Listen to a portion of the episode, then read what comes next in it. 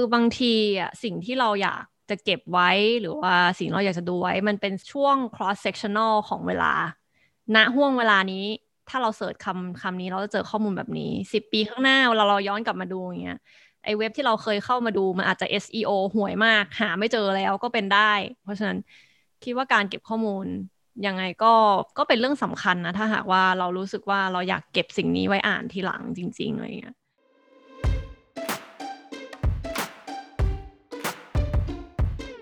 สวัสดีค่ะทุกคนนี่คือรายการ Productive Junkie นะคะ Productive แบบไม่ต้องเครียดทำได้ง่ายๆ กับ Productive Junkie ค่ะ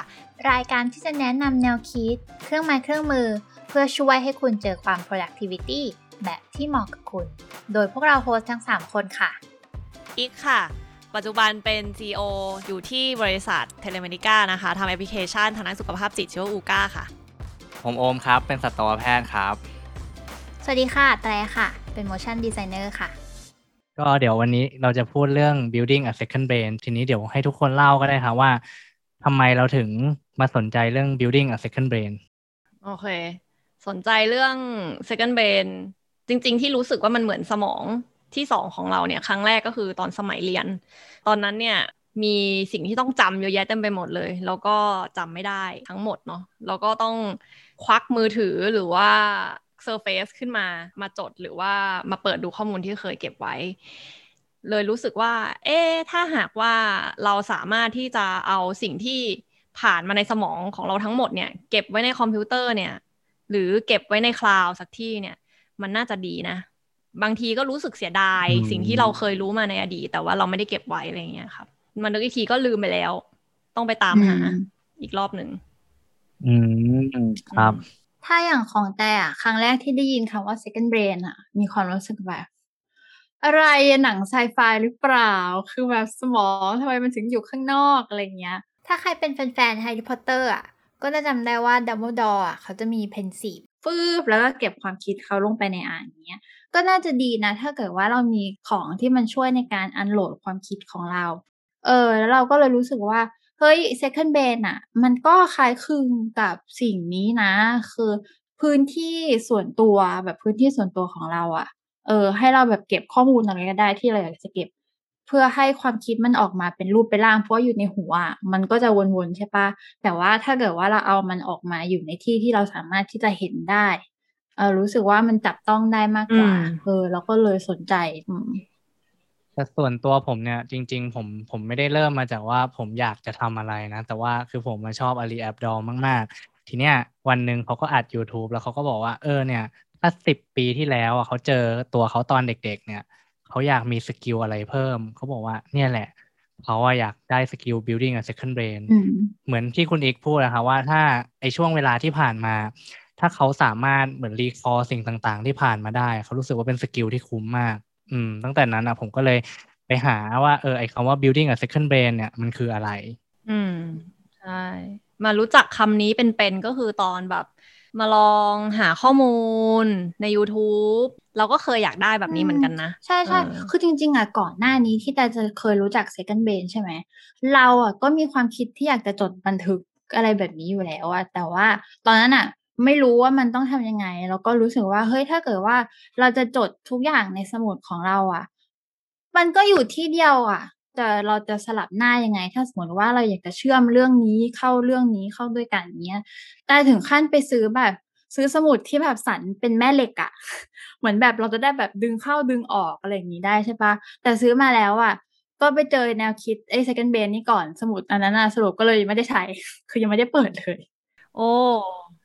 พอคุณแต่พูดอะเลยมีเรื่องหนึ่งอยากจะแชร์ให้ฟัง คือสมัยก่อนนู้นเนาะประมาณแบบ โอ้หกเจ็ดปีที่แล้วอะเออตอนนั้นนะอีก็เรียนเฉพาะทางอยู่ แล้วตอนนั้นอีก็ใช้ Surface เราก็จะจดทุกอย่างลงใน Surface หมดเลย แล้วก็จะเชื่อมข้อมูลบางข้อมูลอะลงในมือถือเราด้วยเหมือนกันเนาะสมมุติว่าเวลาไปลาวกับอาจารย์ เราก็จะจดแล้วเราจดในมือถือ แต่ว่าตอนนั้นนะประเทศเราไม่ใช่ประเทศเราสิ ยุคสมัยของโลกเราอะ่ะ มันยังอยู่ในยุคที่ก้ากึ่งอืมระหว่างดิจิตอลกับอนาล็อกอืมการที่ควักมือถือขึ้นมาจดอะ่ะ บางทีอะ่ะมันดูไม่ดีอืมเขาจะนึกว่าเราไม่ตั้งใจฟังหรือเปล่าหยิบมือถือใช่เขานึกว่าเราเล่น เออ มันไม่เหมือนสมัยนี้ที่แบบอ้าวจดมือถือก็ปกติ อาจารย์ก็ชอบด่าด้วยว่าทำไมต้องเปิดในมือถือดูอย่างเงี้ยเปิด external brain อีกแล้วนะอย่างเงี้ยก็ถูกดุอืม เพราะงั้น second brain จริงๆ มันก็คือเหมือนแบบเหมือนสมองที่เป็นดิจิตอลของเราอย่างนี้ไหมคุณอีก อืม ใช่ใช่คุณโอมคิดว่าคำว่า second brain คืออะไรครับสำหรับผม second brain ก็คือที่สักที่หนึ่งที่เราเอาสิ่งที่เราอยากจำต่างๆ เนี่ยไปทิ้งเอาไว้อืมบางคนก็อาจจะทิ้งไว้ในสมุดก็ได้ฮะ หรือว่าบางคนก็ทิ้งไว้ในรูปแบบของดิจิตอล แต่ทีเนี้ยก็จะมีคนถามว่าแล้วทำไมในเมื่อถ้ายุคสมัยเนี้ยสามารถหาข้อมูลจากอินเทอร์เน็ตได้ทำไมเราต้องยังทำ second brain อีกจริงมันก็เออข้อมูลอะไรมันก็หาได้ในอินเทอร์เน็ตแหละ แต่ว่าบางทีแล้วมันก็จะมีสิ่งที่อยู่ๆดีๆเราไปค้นพบเจออะ คือ internet surfing ไปเรื่อยๆ แล้วมันไม่ใช่ว่า ถ้าเกิดว่าเราไม่ save อันนั้นไว้อะ แล้วถ้าเราไป search หา keyword อีกทีอยู่ดีมันจะขึ้นมาในหน้าแรกอะ มันไม่ใช่ทุกอย่างที่เราควรจะเก็บอะแต่ว่ามันมันควรจะต้องเป็นอะไรที่มีคุณค่าแล้วก็หายากประมาณหนึ่งด้วยอะไม่งั้นแล้วอะคุณก็เข้าไปเสิร์ช Google ก็ได้อย่างที่คุณโอมบอก อืม คือบางทีอะสิ่งที่เราอยากจะเก็บไว้หรือว่าสิ่งเราอยากจะดูไว้ มันเป็นช่วง cross sectional ของเวลาณห่วงเวลานี้ ถ้าเราเสิร์ชคำคำนี้เราจะเจอข้อมูลแบบนี้สิบปีข้างหน้าเวลาเราย้อนกลับมาดูอย่างเงี้ย ไอเว็บที่เราเคยเข้ามาดูมันอาจจะ SEO ห่วยมาก หาไม่เจอแล้วก็เป็นได้อืมนะเพราะเพราะว่าเอ่อการที่อะไรก็ตามแต่มันขึ้นมา มันก็ขึ้นอยู่กับ Search Engine มันก็ขึ้นอยู่กับอัลกอริทึมเนาะแล้วก็ขึ้นอยู่กับว่ามันมีเว็บแคชไหม หรือว่ามันไม่มีอันอัปเดตแล้วเป็นอะไรยังไงไปแล้วอะไรเงี้ยเพราะฉะนั้นคิดว่าการเก็บข้อมูลยังไงก็ก็เป็นเรื่องสำคัญนะ ถ้าหากว่าเรารู้สึกว่าเราอยากเก็บสิ่งนี้ไว้อ่านทีหลังจริง ๆอะไรเงี้ย อืมใช่ ซึ่งซึ่งอันเนี้ยมันคนที่ถามคำถามเนี่ยเขาก็คือถาม Tiago Forte เนี่ยแหละครับ ซึ่ง Tiago ก็คือคนที่คิดคำว่า building a second brain ขึ้นมา อืม ในส่วนของ Tiago เนี่ยเขาก็บอกว่าแบบใช่ข้อมูลมันหาได้จากอินเทอร์เน็ต แต่ว่าข้อมูลที่มัน insight จริง ๆอะเรามักจะหาไม่เจอจากอินเทอร์เน็ต มันมักจะมา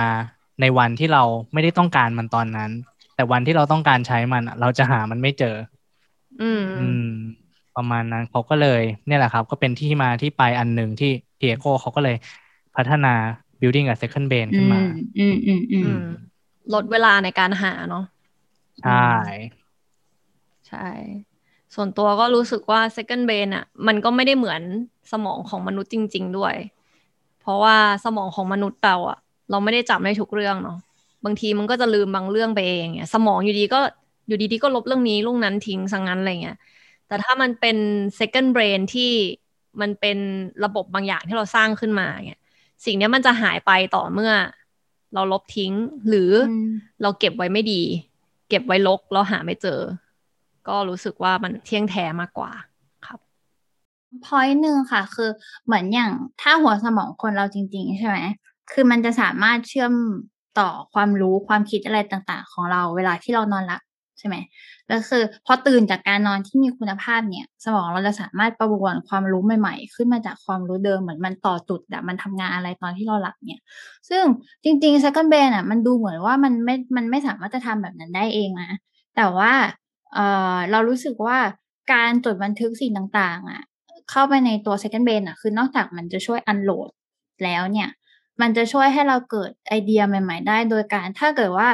เราอะไป interact กับสิ่งที่เราบันทึกอย่างเช่น เราไปจดสรุป แล้วก็ทำความเข้าใจกับมัน แล้วก็เราเชื่อมต่อข้อมูลด้วยกันเองอะบางทีอะเราจะเห็นความเชื่อมโยงที่เราไม่เคยเห็นมาก่อนอะอือฮึแล้วมันก็สามารถต่อยอดไอเดีย แล้วมันก็เพิ่มพูนไปเรื่อยๆได้ อืม แต่ก็เลยคิดว่า เออในแง่นั้นน่ะมันก็ไม่ใช่ว่ามันด้อยกว่า คือมันทำงานคล้ายๆกัน เออ แต่คือมันต้องการอินพุตของเราจริง ๆ ในการ ที่จะเข้าไป organize แล้วก็ทำให้ระบบเนี้ยมันสามารถที่จะ compound interest ขึ้นมาจาก knowledge ของเราได้อย่างเงี้ยค่ะ อืม จริง ๆ มันเหมือนมันเสริมกันเหมือนกันเนาะคุณแต่อืมใช่ใช่เหมือน second brain ก็จะทำให้ first brain หรือว่าสมองของเราเนี่ยทำงานได้ดีขึ้น อืม อืม ใช่ค่ะถูก เพราะว่าการที่การที่เราจดบันทึกสิ่งที่มันอยู่ในหัวอะพอมันได้ออกมาเราได้เห็น เราได้เขียนเราได้ทำอะไรกับมันเรื่อยๆอะเราก็จะจำได้อะมันทำงานแบบ in favor ซึ่งกันและกันตรงเนี้ย อืมแล้วแล้วที่มาของคำว่า building a second brain เนี่ยมันมีที่มาที่ไปยังไงคะเริ่มเริ่มต้นเนี่ย คือทีเอโก้เขาอะเป็นพนักงานเหมือนเซลแมนอย่างเงี้ยครับ ขายใน Apple ที่ซิลิคอนวัลเลย์คนเขาซื้อ Mac ไปอะเขาก็จะเหมือนเพิ่งเปลี่ยนมาจาก Windows แล้วเขาจะใช้ไม่เป็น เขาก็จะไปหาพนักงานที่ Mac นี่แหละบอกว่าเฮ้ยช่วยสอนหน่อยว่าใช้ Mac ยังไง แล้ว Tiago เนี่ยเขาค้นพบว่าทุกคนที่มาเนี่ย มันมีไฟล์ใน Windows เยอะมาก แล้วเขาก็ต้องไปนั่ง organize ไฟล์ให้คนพวกนั้นนะครับ ว่าเราเขาจะ transfer มาที่ MacBook ของเขายังไงอะไรประมาณเนี้ยอืมแล้วเขาก็เลยบอกว่าเคยเขาเจอ pain point ละว่าโหคนเนี่ยไฟล์เยอะมากแล้วก็ organize กันไม่เป็น เขาก็เลยพัฒนา building a second brain ขึ้นมาเนี่ยเพื่อให้ organize พวกเนี้ยได้อย่างเป็นระบบอืมซึ่งซึ่งคำว่า building a second brain ของเขาเนี่ยมันก็จะมีขั้นตอนต่างครับๆใช่ไหมครับคุณแต่ ค่ะ ขั้นตอนของ building อะ second brain อะมันหลักๆ แล้วว่ามันจะมีอยู่สี่ขั้นตอนสี่ขั้นตอนเนี่ยมันเรียกว่า code มาจาก capture organize distill แล้วก็ express นะคะจริงๆมันคือสี่ขั้นตอนที่เอาไว้สร้าง personal knowledge management น่ะ แต่คือมันจะเริ่มด้วยการบันทึกจัดระบบนำข้อมูลที่ได้เนี่ยเอาไปใช้ตามโกที่ตั้งของแต่ละคน ทีนี้อะเรามาไล่กันทีละอัน คืออย่าง capture เนี่ย เก็บรวบรวม แต่ว่าอย่างที่พูดไปตะกี้คือ มันไม่ใช่ว่าทุกอย่างที่เข้ามาเราควรจะเก็บนะ เราควรจะเลือกเก็บแต่สิ่งที่อ่ามันอินสปายเราในตอนนั้น แล้วก็เราสามารถที่จะเอาไปใช้มันในที่หลังได้อาจจะไม่ใช่ตอนนี้แต่เราเล็งเห็นได้ว่าเฮ้ยไอ้ตรงเนี้ย มันควรจะเก็บไว้เดี๋ยวเราก็ได้ใช้อะเออหรือว่าเป็นสิ่งที่มีคุณค่าทางจิตใจกับเราตอนนั้น แล้วก็หาอีกไม่ได้ง่าย ๆอะอืม อันนี้ก็จะเป็นคุณทีเรียที่เราควรที่จะเก็บนะคะอืมอันต่อมาเนี่ยก็คือ organize พอเรา capture สิ่งต่างๆ เข้ามาแล้วอะเราก็นำมาจัดระเบียบให้พร้อมกับการใช้งาน อืม แล้วก็ distill เนี่ย คือการกลั่นข้อมูลให้มันตกผลึก คือพอเราได้ข้อมูลที่มันเป็นแบบ อย่างเช่นไฮไลท์ของ Kindle เราเนี้ย คือเราก็เอามารวมให้มันเป็นหัวข้อที่เราเข้าใจได้ง่าย แล้วก็อาจจะแบบเขียนในภาษาของเราใส่ข้อสังเกตของเราอะไรเข้าไปเนี่ยทำให้ความคิดของเราอะมันตกผลึกได้มากขึ้นค่ะ แล้วก็อันสุดท้ายเนี่ยคือ express ก็คือ พอคุณผ่านกระบวนการอะไรต่างๆ ออกมาแล้วเนี่ย คุณก็แชร์ออกไปในคอนเทนต์ในรูปแบบต่างๆ อาจจะเป็นพวกบทความ เป็นพอดแคสต์หรือว่าเป็นวิดีโอเนี่ยเพื่อที่จะเอาความรู้หรืออะไรตรงเนี้ย คือไปสร้าง Impact ให้คนอื่น แล้วคือในขณะเดียวกันเนี่ยมันก็จะช่วยให้เราอะได้ feedback กลับมาด้วย เพื่อที่เราได้เอาไปพัฒนาในส่วนของ Input Output อะไรของเราต่อไป ซึ่งแบบถ้าเกิดฟังแล้วเนี่ย คนที่คุ้นเคยกับหลัก GTD หรือว่า Getting Things Done ของ David Allen นะคะ ก็จะรู้สึกว่าหลักการเนี่ยมันคล้ายๆกัน เพราะว่ามันเริ่มจาก Capture ใช่ไหม แล้วมันก็มี Organize เหมือนกัน Building กับ Second Brain แล้วก็ GTD เนี่ย มันจะคล้ายกันในแง่ที่ว่าเขาจะพิจารณาว่าจะต้องทำยังไงกับข้อมูลนั้น คือเขาจะดูจากเลเวลการนำไปปฏิบัติใช้หรือว่า actionability เขาจะดูว่าเราจะต้อง take action อะไรกับมันไหมอย่างเช่นอะอีเมลเข้ามาเนี่ยเราต้องตอบไหม เออส่วนพวกข้อมูลที่มันไม่ต้อง take action อะไรเนี่ย ถ้าเกิดว่ามันดูไม่มีประโยชน์อะไรเงี้ย ก็ทิ้งไป แต่ว่าอะไรที่ควรจะเก็บอะไรที่มีประโยชน์ใช้ได้พลังอะ GTD อะจะบอกว่าให้เก็บไว้ในสิ่งที่เราจะสามารถที่จะอ้างอิงแบบ reference ซึ่งในการ organize reference ตรงเนี้ยเป็นสิ่งที่ building a second brain นะคะ ให้ความสำคัญมาก เราควรที่จะเข้าไปจัดระบบระเบียบตรงนี้ให้ดีนะ เพื่อที่ว่าเวลาที่เราจะเอาไอเดียต่างๆ มาใช้หรือว่า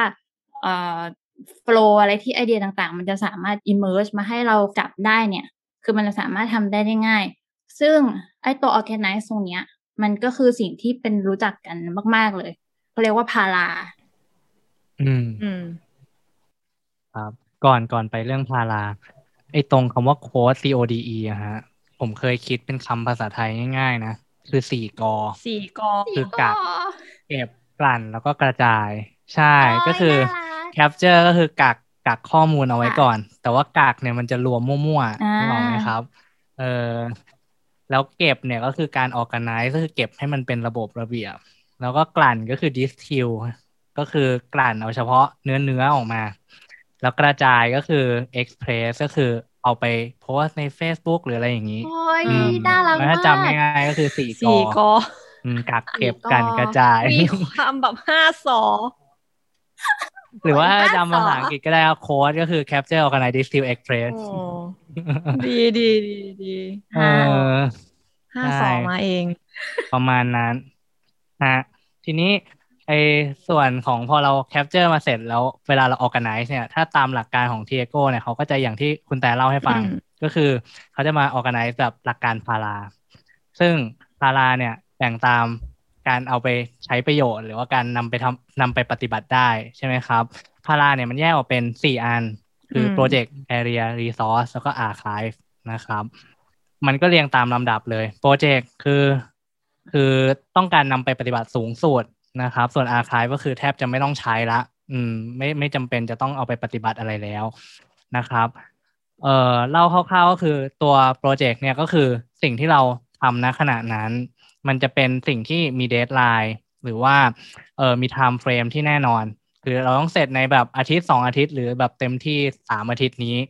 นะครับ จะไม่ใช่แบบโหทำอีกปีหนึ่งเสร็จอะไรอย่างนี้ แล้วก็มักจะต้องมีอะไรที่เราคาดหวังว่า ทำเสร็จแล้วมันจะต้องได้รูปลักษณ์มาเป็นยังไงอะไรอย่างนี้นะครับ อันนี้คือโปรเจกต์ area เนี่ย area จะเป็นอะไรที่กว้างกว่าโปรเจกต์ก็คือจะเป็นสิ่งที่มีการต้องลงมือทำบ้างนะครับ แต่ว่าทำบ้างไม่ทำบ้างอะไรแบบนี้ไม่ได้ต้องทำทุกวัน เป็นสิ่งที่เหมือนอยู่ในขอบเขตความรับผิดชอบของเรา เป็นสิ่งที่เหมือนเราจะต้องคอยรักษา standard มันเอาไว้ เพราะงั้นพวกเนี้ยการรักษา standard เนี่ยเราต้องทำไปเรื่อยๆ เพราะงั้นมันจะเป็นอะไรที่ไม่ค่อยมี deadline นะครับ ส่วน resource เนี่ยจริงๆพูดง่ายๆมันก็คือห้องสมุดของเราอะ่ะ เหมือนเราเป็นคลังข้อมูลของเรา เราจะทำหรือว่าเราเอามาใช้เมื่อเราต้องการเท่านั้น แต่มันจะไม่ได้อยู่ในชีวิตประจำวันเราครับ อืม ส่วนอาคายก็คือเหมือนโกดังเราละก็คือโยนแล้วก็ทิ้งนานๆทีจะไปคุยกลับมาสักทีอะไรแบบเนี้ย อืม ซึ่งเทียโก้เขาก็เลยเปรียบเทียบ ถ้าจะจำง่าย ๆว่าพาราเนี่ย แต่ละอันเนี่ยมันเหมือนอะไรอะเขาก็ให้นึกว่าถ้าสมมติว่าเราเหมือนเป็นช่างไม้อย่างเงี้ยครับโปรเจกต์มันจะเหมือนกับเครื่องมือที่ถ้าวันเนี้ยเราต้องออกไปหั่นต้นไม้หรืออะไรอย่างเงี้ยเราก็ต้องเอาเลื่อยไป เอามันนู่นเอานี่ไปที่เป็นเครื่องมือของเรา ส่วนแอเรียเนี่ยมันคือหมวกที่เราใส่ เช่น ตอนเราไปเป็นช่างไม้เนี่ย เราก็คือหมวกเป็นช่างไม้ แต่เวลาพอเรากลับบ้านมาปุ๊บเราอาจจะเป็นหมวกคุณพ่อคุณแม่ เราอาจจะต้องมีหมวกบางหมวกที่เป็นนักบัญชี ที่เราต้องทำบัญชีของบ้าน เราต้องมีหมวกที่เป็นพ่อครัว เราต้องดูเรื่องเมนูอาหารอะไรอย่างเงี้ยครับ ซึ่งหมวกก็คือความรับผิดชอบหน้าที่ของเรา ซึ่งไอ้หมวกเนี่ยมันไม่ได้ต้องทำอะไรที่แบบเป็นชิ้นเป็นอันขนาดไปหั่นไม้หั่นไม้นี่ชัดเจน เราออกไปต้องหั่นไม้เราต้องได้ฟืนกลับมา อืมโปรเจกต์ก็คืออันนี้ area ก็คือหมวก resource ก็คือเหมือนชั้นหนังสือในบ้าน เมื่อเราต้องการอ้างอิงเมื่อไหร่เราก็ไปเดินหยิบหนังสือมาส่วน archive ก็คือเป็นโกดังใส่แล้วก็เก็บเข้าตู้ไปอะไรแบบนี้ อืม อือืมมแล้วถ้าในมุมมองบริษัทคุณอีกคิดว่าพาราเป็นไงบ้างครับ ถ้าในมุมบริษัทเนาะจะลองพูดให้ฟังก็คืออ่าโปรเจกต์เนี่ยก็จะเป็นงานที่ต้องมีจุดสิ้นสุดจุดเริ่มต้นถูกไหมคะอ่ายกตัวอย่างอย่างเช่น บริษัท ooca เป็นบริษัทที่ต้องจัดโปรเจกต์ collab กับศิลปินอ่าจัดคอนเสิร์ต ตรงนี้เนี่ยก็ถือว่าเป็นโปรเจกต์โปรเจกต์หนึ่ง ในบริษัทเราก็อาจจะมีหลายโปรเจกต์เนาะอาจจะมีโปรเจกต์นี้ แล้วก็อาจจะมีอีกโปรเจกต์หนึ่งก็ได้ไป collab กับศิลปินท่านอื่น หรือทำงานศิลปะอย่างอื่นเป็นต้นนะครับ area ก็คือ area ก็คือทีมที่ต้องเข้าไปทำงานในโปรเจกต์ทีมที่เข้าไปทำงานในแต่ละแง่มุมของงานนี้มันมีอะไรบ้าง อย่างเช่นทีม marketing ต้องทำอะไร มีคอนเทนต์อะไรที่ต้องเข้าไปเตรียมต้องวางแผนอะไรยังไงบ้าง ต้อง roll out อะไรยังไง production เป็นยังไงนะครับทำ PR ทำยังไงอะมี area อื่นอีกไหมมี area ด้าน operation ในการที่ต้องเข้าไปดูในเรื่องของการติดตั้งระบบรับคนที่เข้ามา หรืออะทีมบัญชีก็ต้องดูว่าอะมีคนชำระเงินเข้ามาเพื่อบริจาคเนาะมีคนบริจาคเข้ามาเท่าไหร่ ก็ต้องเป็นมุมในการทำบัญชี นับยอดแยกค่าใช้จ่ายเป็นต้นเนาะอันนี้ก็คือจะเป็น area ที่แยกกันออกไป ถ้าหากว่ามีโปรเจกต์ขึ้นมาหนึ่งโปรเจกต์เนาะ อ่าซึ่งในหนึ่ง area เนี่ยจริงๆเนี่ยเขาก็อาจจะไม่ได้มีโปรเจกต์เดียวเขาจะมีหลายๆโปรเจกต์แล้วแต่ละโปรเจกต์มันก็จะมี area ที่ไปซ้อนซ้อนกันอีกทีหนึ่งส่วน resource ก็อาจจะเป็นอย่างเช่นในโปรเจกต์นี้มันมี meeting minute เกิดขึ้นหรือเปล่าอ่าใน meeting minute มีอะไรบ้างอ่าหรือว่าอ่าเรามีอ่า document ของโปรเจกต์นั้นไหมโปรเจกต์นี้เกิดขึ้นมาเพราะอะไรที่มาที่ไปยังไง มี proposal อะไรบ้างหรือเปล่า มี artwork ที่ต้องใช้ไหมมีไฟล์ artwork ที่เป็นของโปรเจกต์นี้ไหมนะคะส่วนโปรเจกต์นี้เนี่ยถ้าทำเสร็จทั้งโปรเจกต์แล้วเนี่ยก็โยกเข้าอาคายต่อไปค่ะ ประมาณนี้ ตอนนี้เรามี YouTube Channel ของ Productive Junkie ด้วยนะคะ ใครที่กำลังฟังอยู่แล้วอยากลองเห็นตัวอย่างการใช้งานจริง ทั้งแบบการใช้งานส่วนตัวแล้วก็การใช้งานในองค์กรเนี่ย พวกเราจะเปิดบ้านให้ดูคร่าวๆว่าเราเอา building a second brain framework กลับมาประยุกต์ใช้ยังไงบ้าง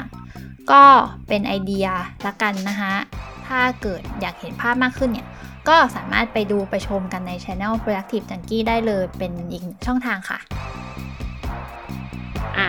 ก็ก่อนที่จะจบนะครับ อยากให้แนะนำคนที่สนใจจะจัดการระบบแบบนี้บ้างควรจะเริ่มต้นยังไงดีครับ คุณโอมอืม ผมผมว่าตอนเริ่มต้นเนี่ยนะครับ มันจริง ๆ มันจะเหมือนเหมือนคอนโดมาริเอนะจริง ๆ แล้วอะก็คือถึงจุดหนึ่งอะ อะไรที่เรามันไม่ได้ใช้อะ แล้วถ้าเราจะเริ่มจริง ๆอะครับ เราต้องกัดฟันแล้วก็อาคายมันไป แล้วเราค่อยออกกันไนในสิ่งที่มันเข้ามาใหม่ ๆ มันจะง่ายกว่า ดีกว่าเราไปรื้อไฟล์เก่าๆทั้งหมด มาเข้าคอนเซปต์พาราเราจะทำไม่มีวันเสร็จนะครับ เพราะงั้นถ้าถ้าอยากลองเริ่มพาราแล้วก็ดูว่ามันเหมาะกับเราไหมอะผมแนะนำว่า อืมลองอาคายไปให้หมด แล้วก็เริ่มต้นจากวันนี้เป็นต้นไปดีกว่าเออคือถ้าจะอยากจะเริ่มจัดการใหม่ไปเลยอะเออทำแบบคุณโอมก็ work นะ เพราะมันมันไม่เสียเวลาไงเออ แต่ว่าถ้าเกิดว่ายังไม่อยากจะ อาขายทุกอย่างเงี้ย อยากจะแบบลองวางระบบอะไรของตัวเองก่อนเงี้ยค่ะ คือแต่จะแนะนำให้ลองเขียนหมวดหมู่ของสิ่งที่เราจะต้องการจะจัดออกมาให้หมดอะแพลนใส่สตอเรจอย่างเช่น อย่างแต่เงี้ย แต่ก็แพลนว่าอะไรจะอยู่ใน Drive รูปไหน อะไรอยู่ในแอปไหน คือถ้ามันไม่ได้อยู่รวมกันในแอปเดียวถูกไหมเออโอเค ก็สำหรับ เอ่อเล็กๆน้อยๆจากอีกเนาะก็รู้สึกว่า ไม่ต้อง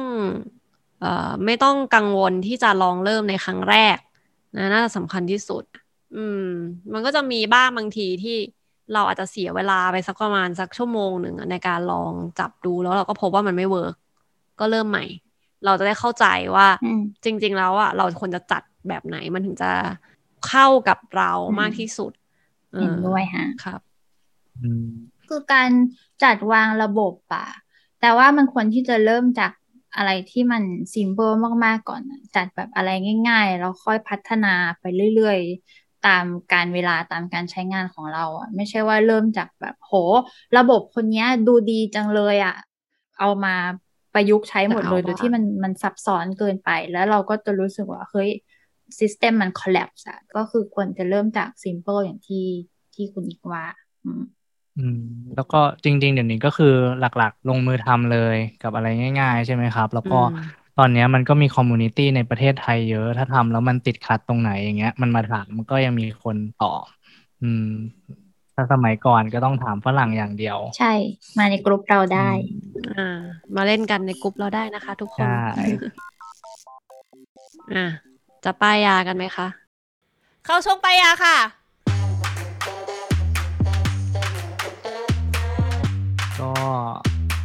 รอบนี้เนี่ยจะเห็นว่าแบบแอปที่คนส่วนใหญ่ใช้ก็คือจะเป็นพวก Notion หรือว่า Evernote ทีเนี้ยมันจะมีบทความหนึ่งของ Tiago เนี่ยเขาก็จะเปรียบว่าแบบพวก Evernote เนี่ยถ้าเปรียบมันก็จะเหมือนคนที่ใช้เนี่ยเป็นบรรณารักษ์ห้องสมุด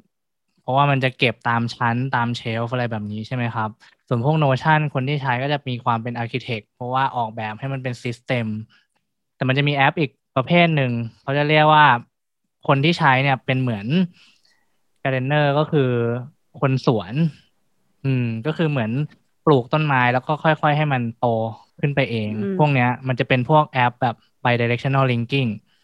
แอปที่อยู่ในหมวดหมู่นี้ก็จะมีพวก Rome Research หรือว่า Obsidian ที่ดัง ๆ นะ ปัจจุบันนะครับ มันก็เป็นแอปที่ผมอยากแนะนำให้ให้ทุกคนไปลองดูนะครับ นอกจาก Evernote กับ Notion อืม แล้วก็ถ้าถ้ามีโอกาสเราคงได้จัดสัก EP เนาะคุณแต่เอาเลเนาะยที่แบบอยากเกี่ยวกับฟังมาก bidirectional linking application เลย ซึ่งความสวยงามของโรมเนี่ย มันแค่เขียนลงไปเหอะ แล้วก็ organize ทีหลังก็ได้ มันก็จะเหมาะกับคนที่แบบไม่ต้องมา organize เลยอะไรแบบเนี้ยครับอือืมมฮะอ่าถ้าถ้าของอย่างแต่อะถ้าให้พูดในเชิง Creative แอปที่ Capture ที่แต่ชอบมาก ๆ ก็คือแอปชื่อ Eagle ค่ะ เออ Eagle ที่แปลว่านกอินทรีอะคือมันจะเป็นดีไซน์ไลบรารีที่มันจัดการ reference ได้จบในที่เดียว เพราะว่ามันจับเข้าหมวดหมู่ได้ทั้งแบบ tag แล้วก็โฟลเดอร์ ที่แต่แบบแทบจะกราบเลยนะ คือฟิลเตอร์ของมัน มันมีทั้ง filter basic ประเภท keyword แต่ว่าคือมันฟิลเตอร์โทนสี ประเภทของไฟล์ dimension จนไปกระทั่งถึงแบบความยาวของคลิป อืม Eagle เนี่ยมันจะมี web clipping เป็น Chrome extension ค่ะ คือ สมมติว่าเราอยู่หน้าเว็บ Behance ใช่ปะเราเห็นงานอะไรสวยๆเงี้ยเออชอบ คือเราสามารถที่จะเอ่อคลิปแค่ URL ก็ได้ หรือว่าอยากจะแบบรูปนี้ก็ได้หรือว่าจะ batch save เรารู้สึกว่ามันเหมาะมากสำหรับสายครีเอทีฟที่ต้อง work กับ reference เยอะๆ มันสามารถที่จะตั้ง location ในการเซฟ library ได้ local ก็ได้ แล้วก็เซฟบน cloud ก็ได้ แล้วมันก็จะลิงก์ ทีเนี้ยเราต้องระวังเรื่องความจุ ถ้าเกิดว่าเราอะจะไปเซฟบน cloudดังนั้นเนี่ยมันมีแอปอีกตัวหนึ่ง คือมันชื่อเอ่อ Resilio มันเป็นไฟล์แบบ file sync software ค่ะ มันไม่ใช่ cloud นะ แต่คือมันจะเป็นคล้ายๆ ประตูลับเชื่อมต่อระหว่างเครื่องที่เรา sync อืมเท่านั้นนะแล้วขณะการทำงานมันจะเหมือนแบบ BitTorrent อ่าอะรู้สึกว่าเจอประตูลับ ซึ่งแบบคนที่ต้องการที่จะ sync พวก Obsidian หรือไม่ก็อย่าง Eagle Library เนี่ย คือเขาก็จะมาทำผ่านตัว Resilio เนี่ย ก็เลยรู้สึกว่าวันนี้พูดมากนิดนึง แต่ว่าตื่นเต้นกับประตูลับอันนี้มากก็เลยอยากจะมาแชร์ฮะประมาณนี้ โอ้ ดีเนาะอืมถ้างั้นโซลูชันก็น่าจะเป็น Eagle บวก Obsidian ผ่าน Resilio ใช่ yes ไหมครับ ใช่เลย อืมโอ้ลองไปเล่นกันดูสุดฮะยอดอืมน่าลองมากเลย เดี๋ยวไปแชร์ดู น่าจะเป็นประโยชน์กับคนที่ต้องทอืมำแบบว่าอย่างทีม marketing อะไรเงี้ยเนาะอืม แบบคนที่กังวลเรื่อง storage อะเพราะบางทีมันต้องไปจ่ายไงก็ใช้วิธีนี้ได้ค่ะ ลองดู อืม โอเค ขอบคุณมากเลยคุณแต่ฮะส่วนของอีกก็หลักๆ อีกก็ใช้แต่ Notion ไง อาจจะแบบว่า ไม่ได้หรูหราฟู่ฟ้านะครับ Notion มันก็เป็นของเรียบเรียบเรียบเรียบๆง่ายๆอะไรเงี้ย เน้นว่าทุกคนใช้ได้ เออ เพราะว่าอืมไม่ได้ใช้คนเดียว อืม ข้อมูลส่วนตัวอีกอาจจะแบบว่า พยายามเอามาดัมไว้ในส่วนที่มันเป็นของบริษัทซะเยอะ เพราะว่าแบบส่วนมากเราก็จะคิดอะไรก็จะคิดถึงของบริษัทอยู่แล้วเอามาใส่เนาะส่วนถ้าแบบอะไรที่มันเป็นข้อมูลส่วนตัวจริง ๆ อะไรเงี้ยอีกก็จะไปใส่ที่อื่นก็ไม่ได้จัดระบบเยอะขนาดนี้ ก็ใช้เป็น Google Keep เนี่ยแหละ ไม่ได้มีอะไรซับซ้อน แต่ถ้าหากว่าตัวที่ต้องการที่จะจัดเก็บแบบเป็นระบบจริงจังซับซ้อนแล้วก็ ให้ทุกคนที่ต้องเกี่ยวข้องเข้ามาใช้ได้ง่าย ๆ เนี่ยก็เป็นเป็น Notion อืมอะทุกคนสำหรับวันนี้ก็หวังว่าจะสนุกนะครับ คนที่ฟังเฉยๆแล้วไม่รู้เรื่องก็ลองไปเปิดดูในอ่า YouTube ดูนะครับเพราะว่าจริงๆ อันนี้มีภาพด้วยนะครับแล้วก็ถ้าชอบเนื้อหาประมาณนี้ก็กด subscribe ด้วยนะครับ อืม อะสำหรับวันนี้ค่ะทุกคน บ๊ายบาย บ๊ายค่ะบายคแล้วเจอรักับนอีพีหน้านะคะ ค่ะสวัสดีค่ะ